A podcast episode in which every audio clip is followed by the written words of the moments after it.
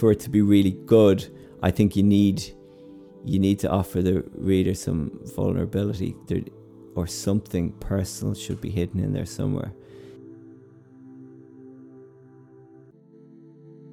One of my favorite quotes is by J.P. Donleavy, and he says that writing is turning your worst moments into money. That was Shane Burke. This is from the Maker to the Made podcast.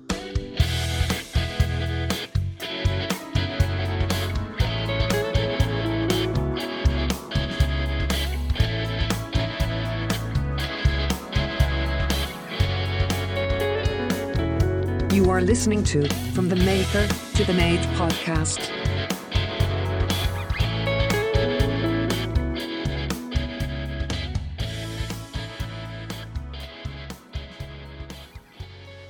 Hello, hello, hello. You're very welcome back. Back to From the Maker to the Made. It's back. After a prolonged hiatus, um, things happened. A lot's happened. Uh, the world has gone weird now. Everybody is in isolation and d- dealing with coronavirus.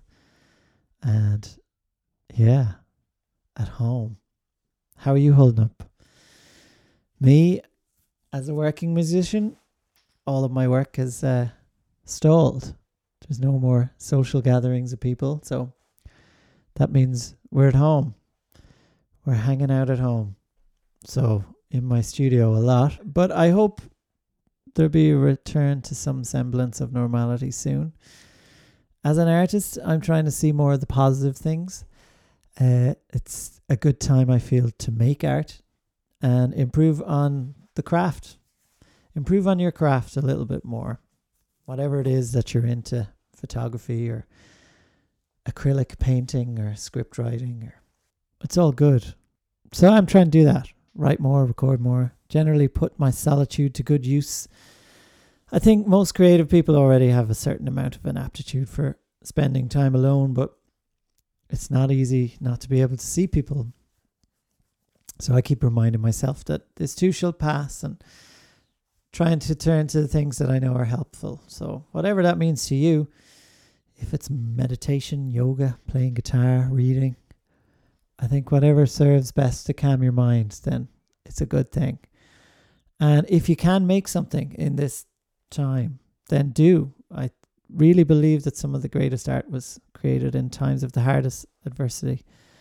Um, and it art is what people turn to to help them understand the inexpressible. And we are most certainly in inexpressible times. So what you will create now is needed for people more than ever. So remember, stay indoors and wash your hands. Be safe. This week on the show is a conversation I had with Shane Burke, recorded back in January pre coronavirus. Shane is a playwright, short story writer, and a producer. In 2011, he founded the Run Amok Theatre Company. He has a quartet of plays Flipside, Forget Me Not, Old Flames, and The Horse Trading Diaries. He uses his blend of easygoing humour and astute character observations combined with a natural and effortless writing style to explore relationships and even historical themes, such as a visit by Che Guevara to County Clare. We talked autobiographical nature of writing for characters, the balance between character and your story, collaboration, editing, rewrites, Ernest Hemingway, the reality of being a playwright in a small city like Dublin, and working with the act- acting community and managing your expectations. As usual, all the links to Shane's socials and his other relevant links are included in the show notes. Shane's recommendations this week are Dreyer's English, an utterly correct guide to clarity and style, and Tobias Wolff, This Boy's Life. You can find me at barrypowermusic.com. Sign up for my mailing list, get my ebook where I choose to shine a light. Uh, if you'd like to help support the making of the podcast, there is a Patreon page. You can find that at patreon.com forward slash Barry Power. Um, and I'll be doing some Patreon related things over the next few weeks and months while we are all in lockdown. Um, so I'm looking forward to that. And you'll be hearing more about that on Patreon. So go check that out. If you'd like to be a guest or you know somebody who might be interested in being a guest, talking about their experience as a creative maker of things, we can do this remotely. So uh, social distancing will be kept intact. Um, drop me an email from the maker to the made at gmail.com. Love to hear from you. If you've been enjoying the podcast or you know somebody that might enjoy it, feel free to share it around. We're up to 16 episodes now, so get on that for your daily commute from one bedroom to the other. And if you're feeling really generous, give us a positive review on iTunes. Helps out with the visibility of the podcast and all that. Uh, check out the show notes. And that's about it. Normal service as regards the podcast is resumed, and we'll be back again next week. Thanks again for listening. Here's Shane Burke. Enjoy it. Stay safe. See you on the next one.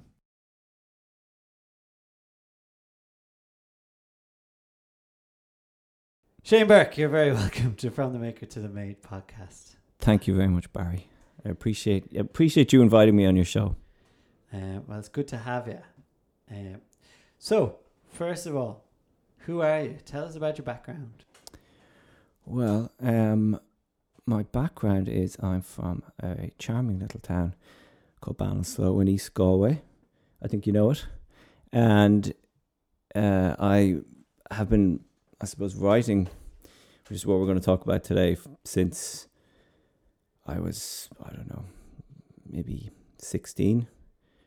Um, maybe sort of, in a way, probably thinking in those ways from a younger age than that. Like I used to, I used to read, I used to kind of get my mother to write things down before I could write. You know that.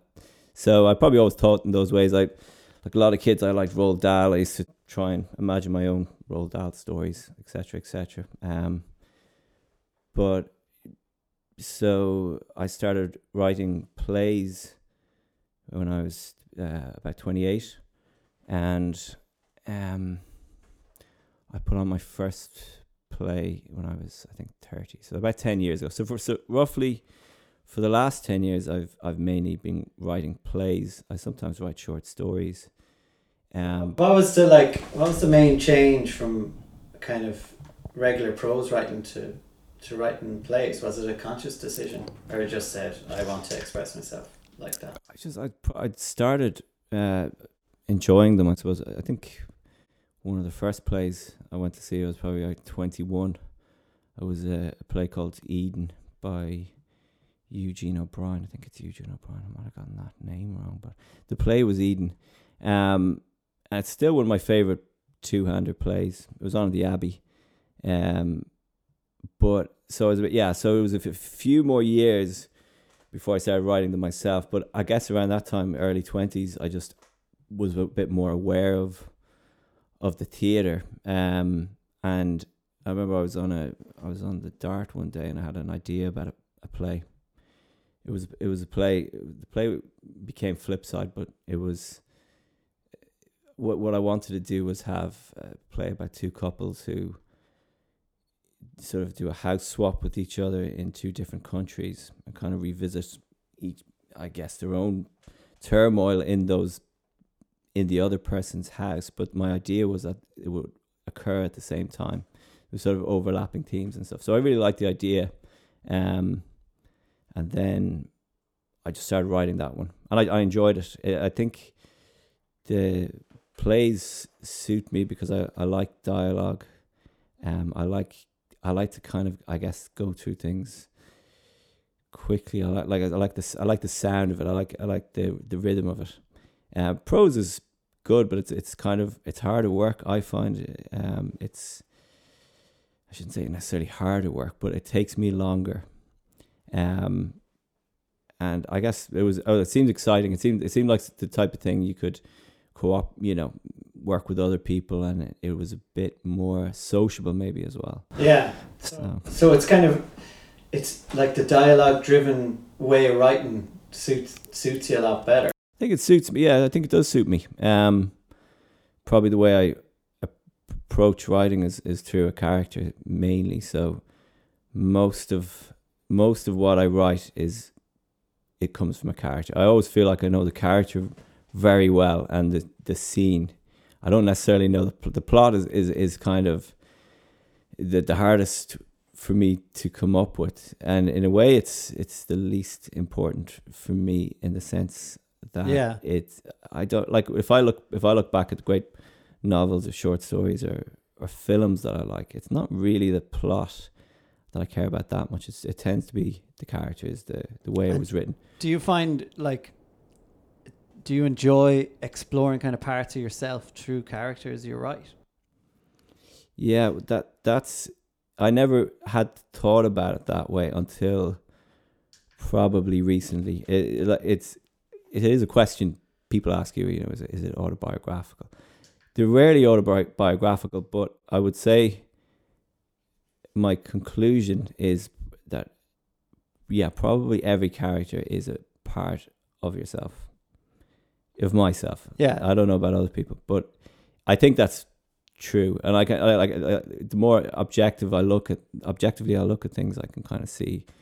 Uh, for instance, I just I finished uh, a play which got it's got three characters, two males and a female, and I would say every one of those characters is a different aspect of me.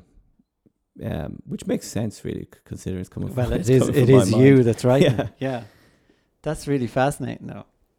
So like what brought you to that kind of you know, to that way of I, expressing I yourself? probably oh uh through the I suppose I, I really don't know where why I ever started in the first place other than it's it's it's a weird like I sometimes you, if you have an idea it's it can be so vivid that it just bothers you um to not explore out. it. Yeah. Yeah, and it's it probably is more of an exploring thing. Uh, for example, I've had like I've had an idea for I'd say the last six years now uh, for a play which I just haven't gotten around to, and I really couldn't tell you much about it other than I I'm aware of what the characters are, and I can kind of feel those characters. Um, but I just I I'm not quite sure about. I know the mood. I know that I know what who they might be, but not where it would go. So I suppose it's it's I guess like a bit of a, a puzzle or a mystery for me to just start writing that and and see what That's really might happen. interesting though because, you know, I suppose from an outsider you, you always think about surely it's the plot that comes first, but for you it's like well, I enjoy these characters and I'll just give them something to do later.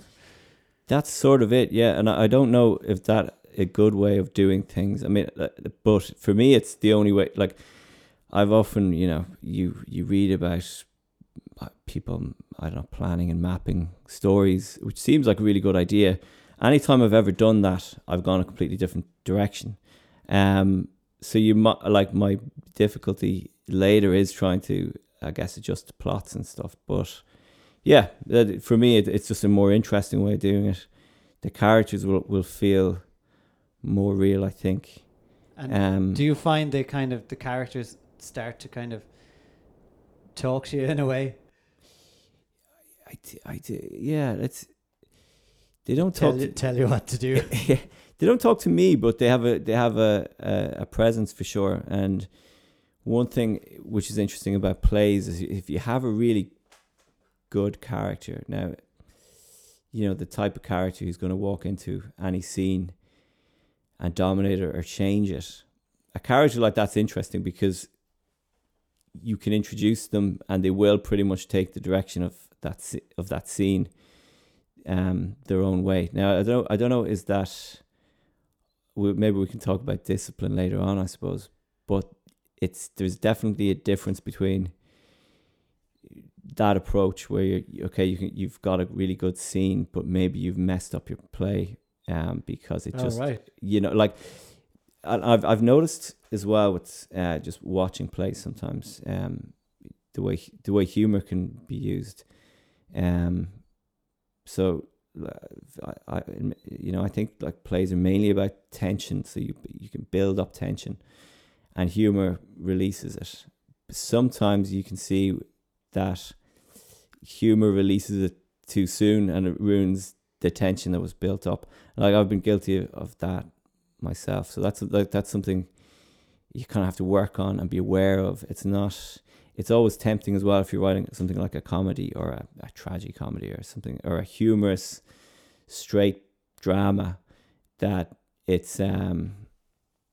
You can be tempted by a line which you think is very funny. The audience might think it's very funny, but there's a risk that you might you might have lost something. You'll ruin you'll ruin the flow. So, I suppose when you think about the overall writing of it, there's so many.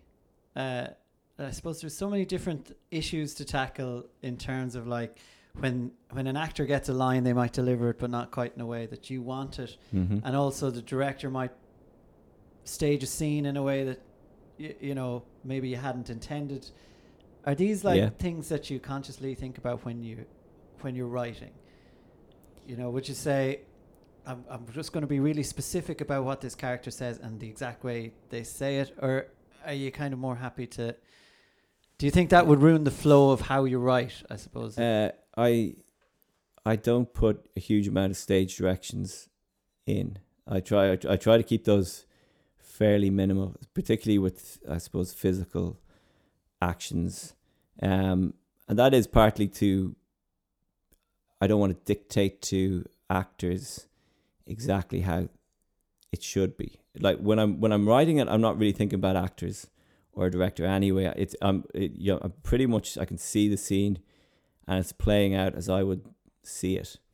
Um, but I've al- I've often been really pleasantly surprised when you when you work with actors and they put something in something physically that they're doing maybe at the start of a scene, um, that isn't in the script. So I do like when that happens. Now that's not to say that I'm not, you know, to some extent a bit of a a control freak internally or don't always like these things. But yeah, but when you when you see it like live up there on stage, and you like, are you tempted to go? I need to go home and rewrite that yeah, scene, uh, or uh, even maybe change some of the plot. Like, is that a? yeah, that's. Uh, I think It's a strange thing about collaboration in that way that yes, that other I, I suppose other artists don't really. maybe it's like a, it.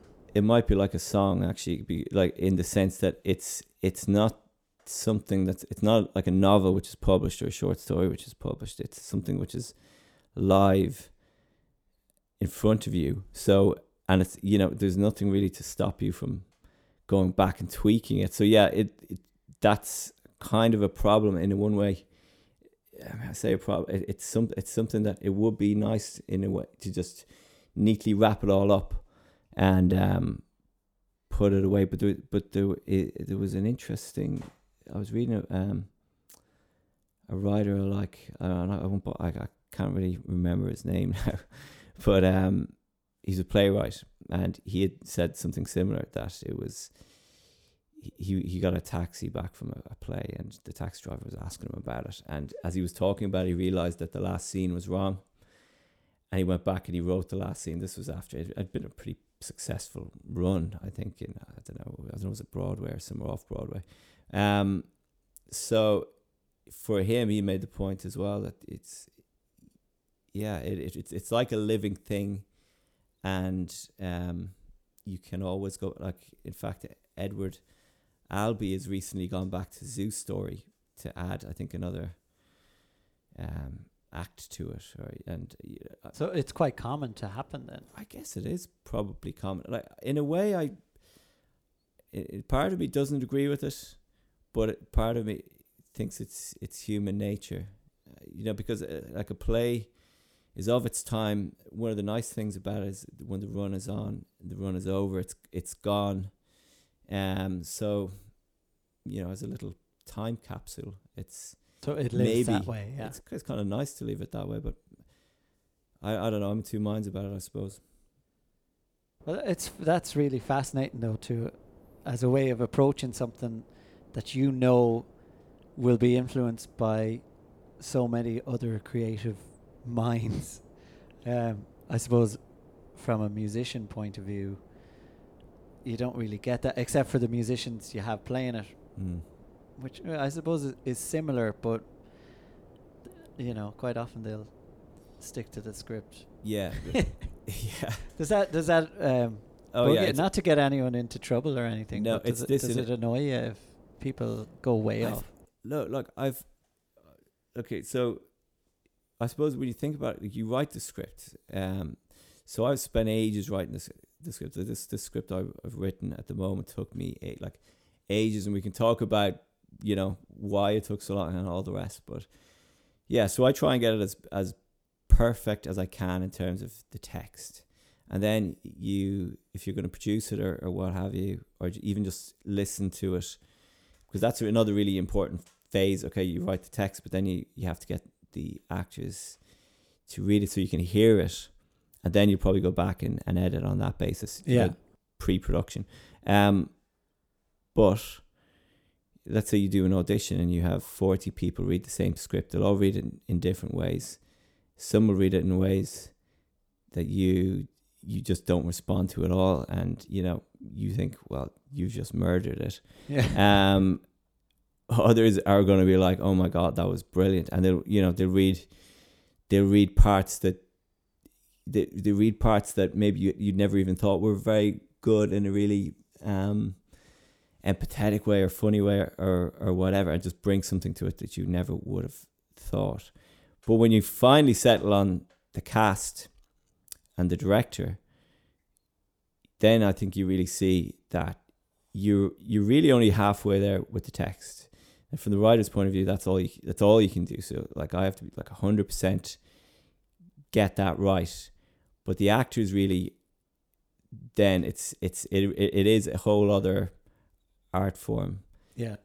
um, which works with the tech, and, and and that that's why it's interesting, because you're creating something, you're kind of recreating it again on stage. Um, some of it will be different and unexpected. Um, I've always lo- like I've always loved that. I've never, uh, I've never thought that something wasn't done properly or anything like that. Um, How involved in that process are you? Like, uh, do you sit in on all the auditions? Do you work No. with the director, or you kind of I kind of leave them here's alone. the script and Yeah, because I don't do think I don't think they really want me, you know, there in the corner uh, watching it all. But I I I think I've generally been at maybe the first, maybe it's like the first, or you know, um, rehearsal, just to sort of chat to people about it, and and maybe towards the end. But I think it's maybe not fair on you know on the director or, or the actors to just be yeah. As well as you need to be free as you say, free. you know, it's a different art form, and the actors Yeah. and directors are probably like, oh, the writer's here with his notebook well, this is again. it. It is a different art. And even if I read my own script and tried to be an actor, I would also murder it. So it's it, it's complete. Yeah, it is. a- It's a completely different art form. So they need they need to get on with it. Sometimes they will ask me a question. It might be I don't know, plot related, or maybe they will ask, you know, well, why, you know, why does she say? What's the Why did she say motivation of the character? Um, generally they don't do a huge amount of that though. yeah. Yeah. So, just in terms of your your actual writing process, do you like are you prolific in, with your writing? How do you find the time to do it? Mm. What kind of process do you have Well, to write? Nobody can see my face when you ask that question, but I kind of blew a load of air into the microphone because it. I, I I would say I was prolific, um, like so I did a play in 2011, 2012, 2013, 2014, um, and then so the the gaps sort of started to widen over the last few years, uh, in terms of producing. Now, in, like in one respect, I wasn't that keen to just go back and you know produce a play or have it staged or, or what have you. But also I'd started working on one which took me longer. Um I it was a different style of play maybe.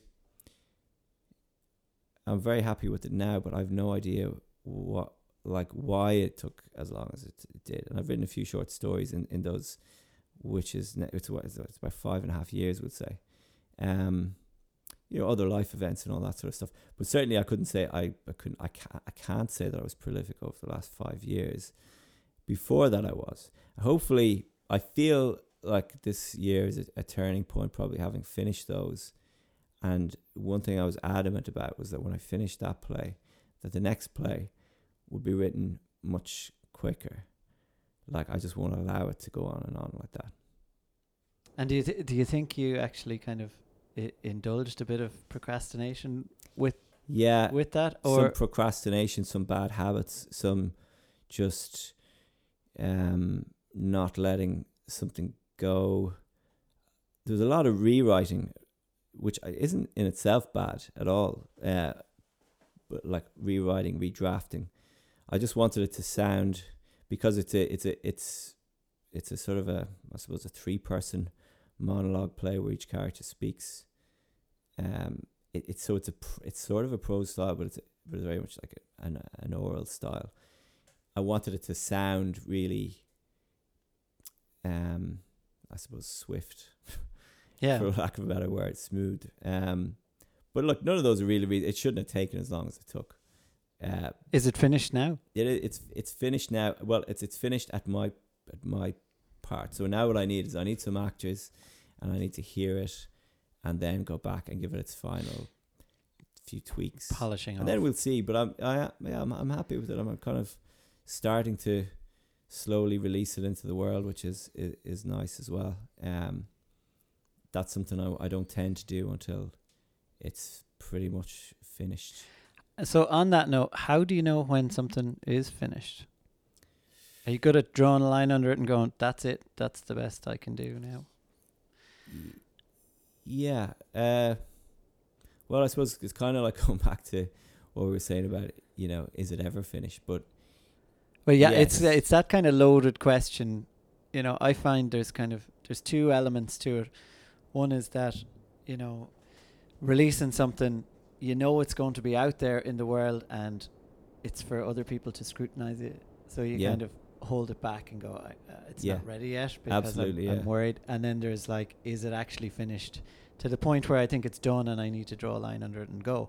yeah. So I always find that, that like there's two strands to that of of releasing things. Yeah. Well, you're right. Yeah. And the, the, yeah, the first of those not wanting to release it is a almost like a psychological type of thing because you don't want to release, you don't want to spend, you don't release something that you've spent so much time and then at the last, in the last days, weeks, months, just messed it up because you, you put it out and it wasn't perfectly ready. But, um, that so that so that is an I suppose that is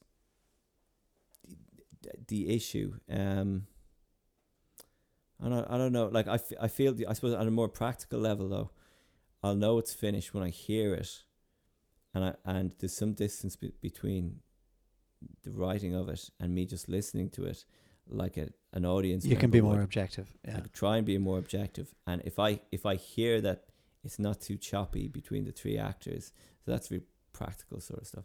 Um, that scenes aren't ending too quickly, um, and it just flows well. If I if I hear all that, then I think, well, okay, that's finished. Yeah. And do you, do you ever have any periods where, you know, uh, you got stuck from something other than, I suppose, procrastination or bad habits? Or did you ever have any writer's block, any phases where no, no ideas were coming and you just couldn't? No, I, I don't. Well, I've never had that kind of writer's block where you know you sit down and nothing happens. Um, but I would say, yeah, I would say in a way, you know, procrastination can be almost like writer's block in the sense that avoiding writing can be almost like out of fear of having writer's block is a weird like I don't know if any I don't know if other people have that kind of thing but you can I can certainly that can happen to me you know where I don't know why I would think that like where sometimes I think well I don't maybe like if I if I sit down now and go to go to write like what if it's not good or what if it so those kind of doubts I suppose self doubts confidence stuff like that that can maybe I don't know if it, if it is exactly writer's block but it's it's as damaging um as as writer's block would be I think Yeah.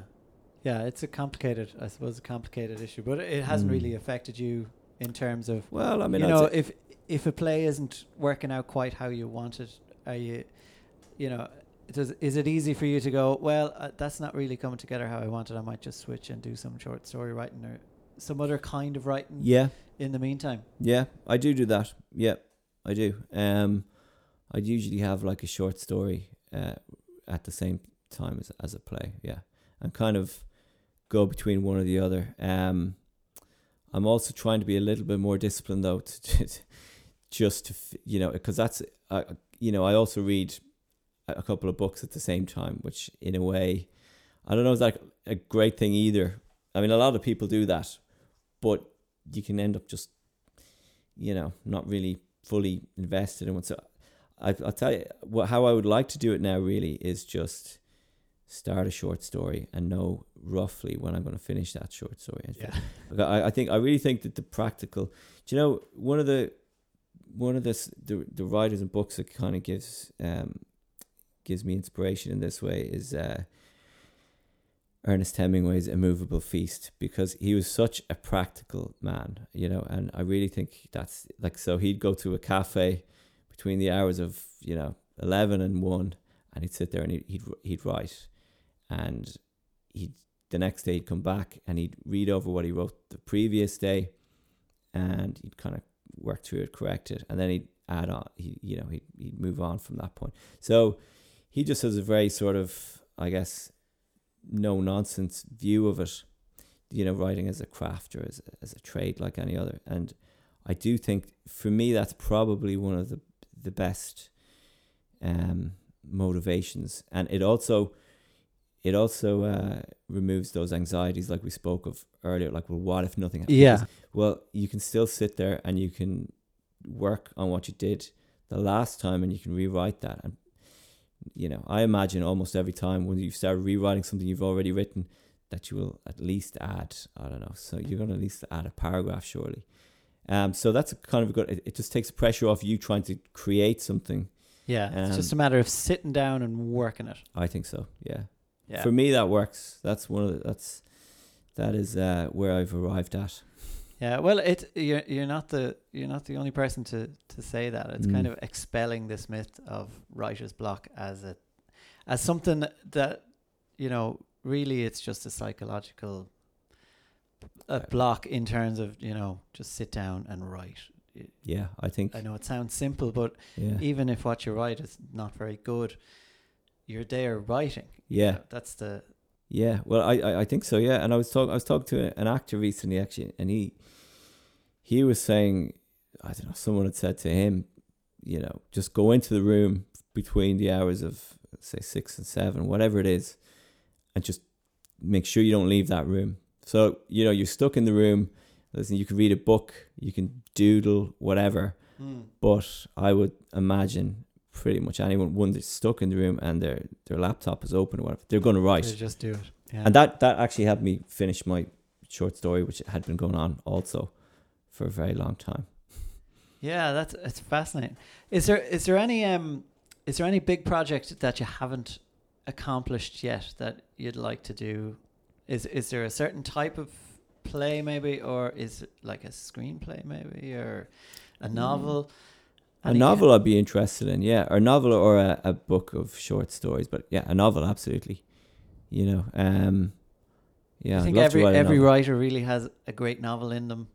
They probably Ultimately, they probably do. Yeah, I, I wouldn't see. Yeah, I, I look, I probably you know I, they say every person has a novel, and and that's probably true as well. Um, if you think that every individual person has unique experiences, they see the world in a different way to anyone else.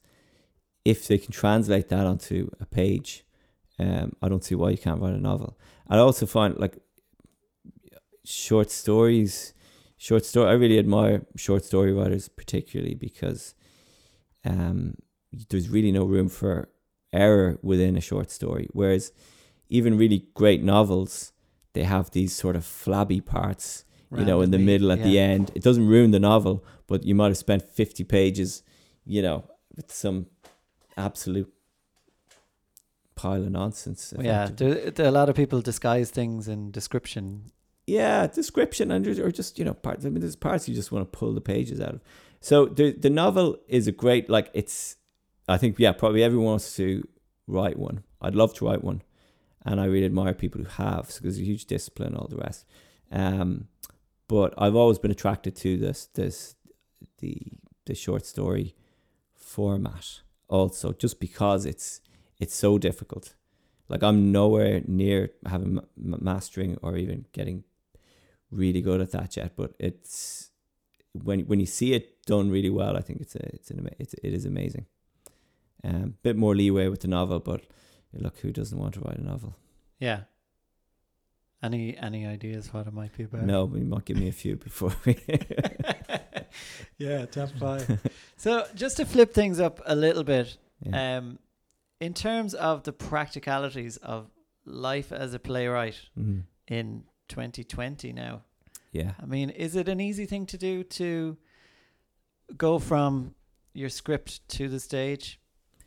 I'd say, like the the obstacles are, I guess, funding is a huge one, um, and if you look at people who are like full time theater makers, it's really difficult for them. Like I don't, I you know, I can't even imagine how actors can live and survive in Dublin without at least part time jobs.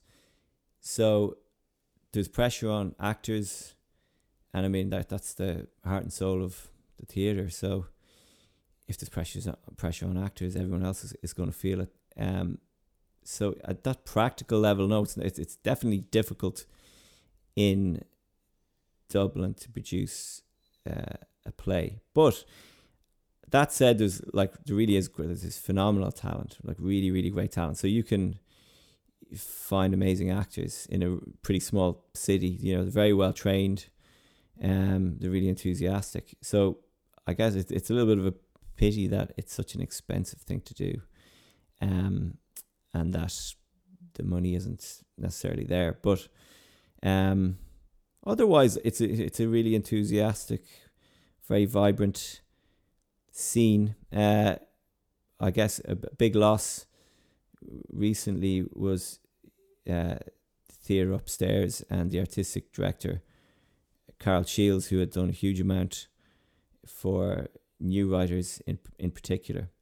Um, so something like that, like I'd seen loads of really great plays come out of theatre upstairs, and that definitely offered writers, particularly unestablished playwrights, an opportunity to get their plays produced and work with really great actors and you know a great director as he was.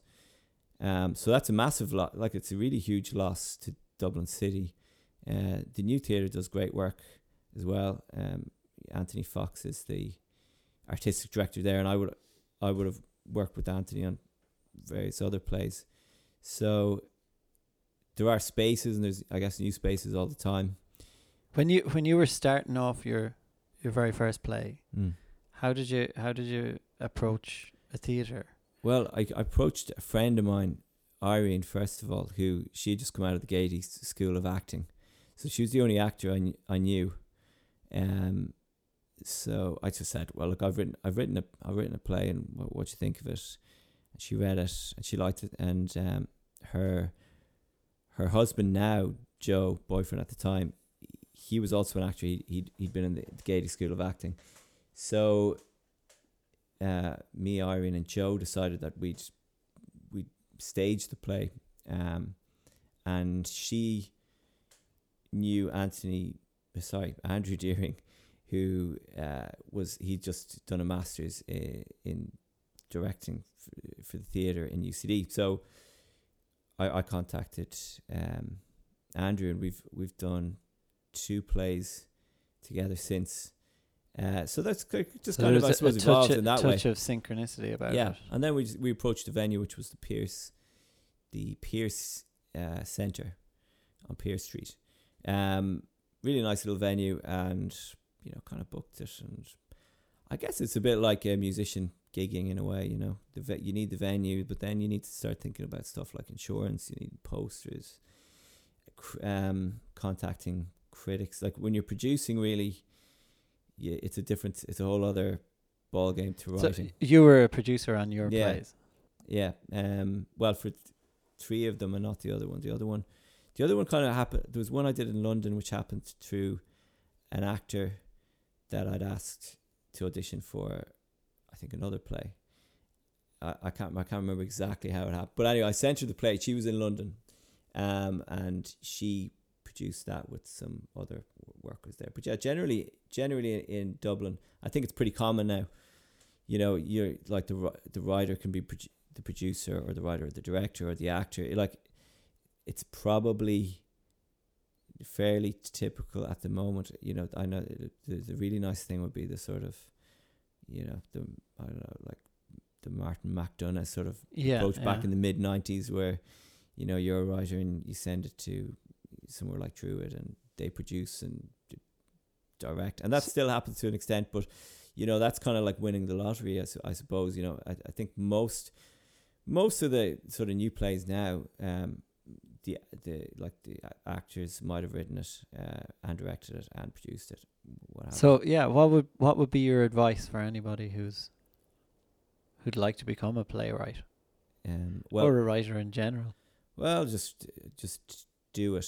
Uh, Just do it. Just yeah. do Nice. Like yeah, yeah, I know. If if if only some sportswear company came up with that. Yeah. Um, the yeah, like I think you you just if you, if you I mean if you want to be a- if you want to be a writer, you- obviously you have to write. Now, now that's I don't mean that to sound kind of like a. I presumably these people, you know, if someone They're writers that, they are writing yeah. anyway. Uh, but But I, if, I suppose if, more the uh, kind of practical advice. if you want to like make a For- career out of it, Yeah, like what would be one of the the things that you found most difficult that you may not have anticipated initially? Yeah, I'd say you know, like, well, if you just talk about plays, um, like let's say you you have a a, a play a script for play, you don't really know anyone in that. You know, you don't know any actors, you don't know any directors, you don't know how the hell you'd get a play produced. Like I would, uh, try and I suppose meet people like so. So say somewhere like the New Theatre, they've got um a person who's dedicated to new writing. So contact that person, send in your script. Work with actors is probably the most important thing. There's loads of actors, like there's loads of actors who are training now, say in, in the Gaiety, um, or, or one of the other schools who you know. They, I mean, that's what they do. They love they love reading scripts. They love reading new scripts. That'll help you work through you know your ideas. Uh, it, it helps them as well. They're interested. So there's definitely like I've always felt that of all the sort of professional communities I've ever met, the acting community is one of the most enthusiastic and you know passionate and open about these things. So I would say, in a nutshell, get try and contact some actors and uh, maybe the artistic director of of, of, of you know a theater Yeah. or or the Yeah, new yeah. writing segment because in fairness, yeah, like something like the Abbey have a very good new writing uh, department. It might seem a bit daunting to to just sort of rock up to them with, with your script. People do it though. Yeah. Um, but I, my I suppose my only other piece of advice is keep expectations realistic. Even, even very successful plays don't necessarily have, as in successful in terms of the the coverage that they got at the time, the reviews they got. They don't always have a, uh, a long lifespan in terms of a tour and all of those things. So, you know, I think just do it for yourself and do it because you enjoy it Yeah. you know, and and and, and do it. Uh, try and pursue it until you are as good as you can be. I think, and then the, the other, a lot of the other things aren't in your control to some extent. That's uh, that's really solid advice. Oh, That's really go. Well, good. I'm nearly forty years old. Like, if I can't give solid advice at this stage, It's taking the solid advice Yeah. that's the hard part. So just to finish up, I've asked everybody, um, have you got any uh, particular influences, any books, any websites, any blogs, anything that has particularly inspired you over your artistic career? yeah. Um. Well, to think. Well, that one, a movable feast, or any any any anything where Hemingway talks about his own work, is good. Like he, because, as I said, just really practical, and he's got really good tips. You know, like one of them is finish at a point at which you know what the next thing is going to be. The next thing that's going to happen in your story. You know it, but you don't write it until the following day so that you're starting with the you know Oh, yeah. a little kickstart. So it's, it's such a simple thing, but like I I've ever since I read that I, I, I try and do that, and that I think that works well. I've actually got a book uh, just recently, and it was only recently published. I think it's called like Dreyer's English. It's like a copy editor. Um, it was a Random House pop, uh, Random House Publishing, I think it was. Like he he, he worked as a as a as an editor there. It's really funny in terms of it, it's it's basically it's about writing, but it's about writing from you know a sort of a, I guess almost like a stylist a, a stylistic approach. And he talks about stuff like Oxford commas and all the rest, but it's not it's not like a lecturing type thing. But Mm. I I've started to enjoy reading a few pages of that because it starts to get me thinking in terms of style, I suppose, and just again going back to the, the craft. Anything really from an editor's point of view as well. from an editor's point of view, like anything that has you thinking about the craft, for me, removes the pressure of some of the other things. Like the writing itself, I I, I think that the creative writing process is challenging because it's it's the most tiring element. Editing is easier, I, in my opinion. Um, so I, I and I do think like so you're sitting there, you're trying to generate new a new story, new ideas. You you have kind of filtered out everything else in your mind, and you're sort of chasing this particular subconscious thing. yeah. It helps for me to to to distract myself from that before I sit down because it's kind of you know it makes you a bit nervous trying to sit down and, and, and do that. Yeah, I suppose Um, you're mining your soul. Yeah, it- do you know what? That's a, that's a good. Like I was, I did one of my favorite quotes is by J.P. Donleavy, and he says that writing is turning your worst moments into money. Uh, so it is, yeah. Like there's an element of that, and and for it to be really good, I think you need you need to offer the reader some vulnerability there, or something personal should be hidden in there somewhere that you know you they can say well, okay that that is so true because yeah if you think of all the things that you connect with most, it like the heart of it is is a vulnerability Mm. on on some to some degree. Like if it's a film you're watching, a book you're reading, or yeah a song you're listening to, you can you can tell when something is authentic and absolutely you fr- can from the heart. Not to be cheesy about it, but yeah yeah I think that vulnerability is, you know, you, you can't just uh, sit down and have that. I think that comes from Mm. that's the thing that comes from a different place. It is, and you, and you have to offer it up. I think, you know, like you, you, this is this is maybe like uh, as a younger writer, I pro you know I probably wouldn't have done that as much, but I think I think you learn like that. That's really what it's it's all about. Like that sort of interaction between a reader or an audience member and the writer is a sort of a shared feeling, or a, you know. uh, if people have to understand the, the emotion maybe where something's coming from or the honesty uh, like I'd always love the idea of writing something that I'd just be absolutely mortified to invite my friends and family to like I think when I do that when I do that I, I, will- have reached the pinnacle of my my career you know Yeah. Is there any people that do that particularly well for you? Do you know there are? That's a really good question. I'm I- but I'm trying to. Do you know who I always like as a as a well just as an author? I always liked Tobias Wolff. Do you remember um This Boy's Life? He wrote This Boy's oh Life. yes. Yeah. He, his his writing style is quite like that. Like he, he doesn't you know he, he make he's not afraid to make himself look foolish or selfish or any of those sort, sorts of things. Um, it, I'm, I'm trying to think in terms of theater. I'm sure there there must be, but yeah, it's. You, I think just people respond to it. There's, you have to give someone the motivation to actually sit down and, you know, read ten pages, a novel, whatever the hell it is, and uh, you know, there's no better re- no better way of getting someone to read something by than sort of offering up your own sadness and humiliations. You know, it's Yeah. everyone's interested in that. A bit of misery yeah, goes a long way. it does. That's absolutely true. So on that note, Yes, Chamber. misery. Well, maybe yeah. Yeah. on a happier note, Barry. I, I thanks very much. Thanks. I really enjoyed this a lot. I uh, enjoyed your podcast. So it's a privilege, privilege to be honest. yeah, well, it was a privilege to have you. And thanks for uh, being so open and honest with your process and your, your ideas. You are listening to From the Maker to the Made podcast.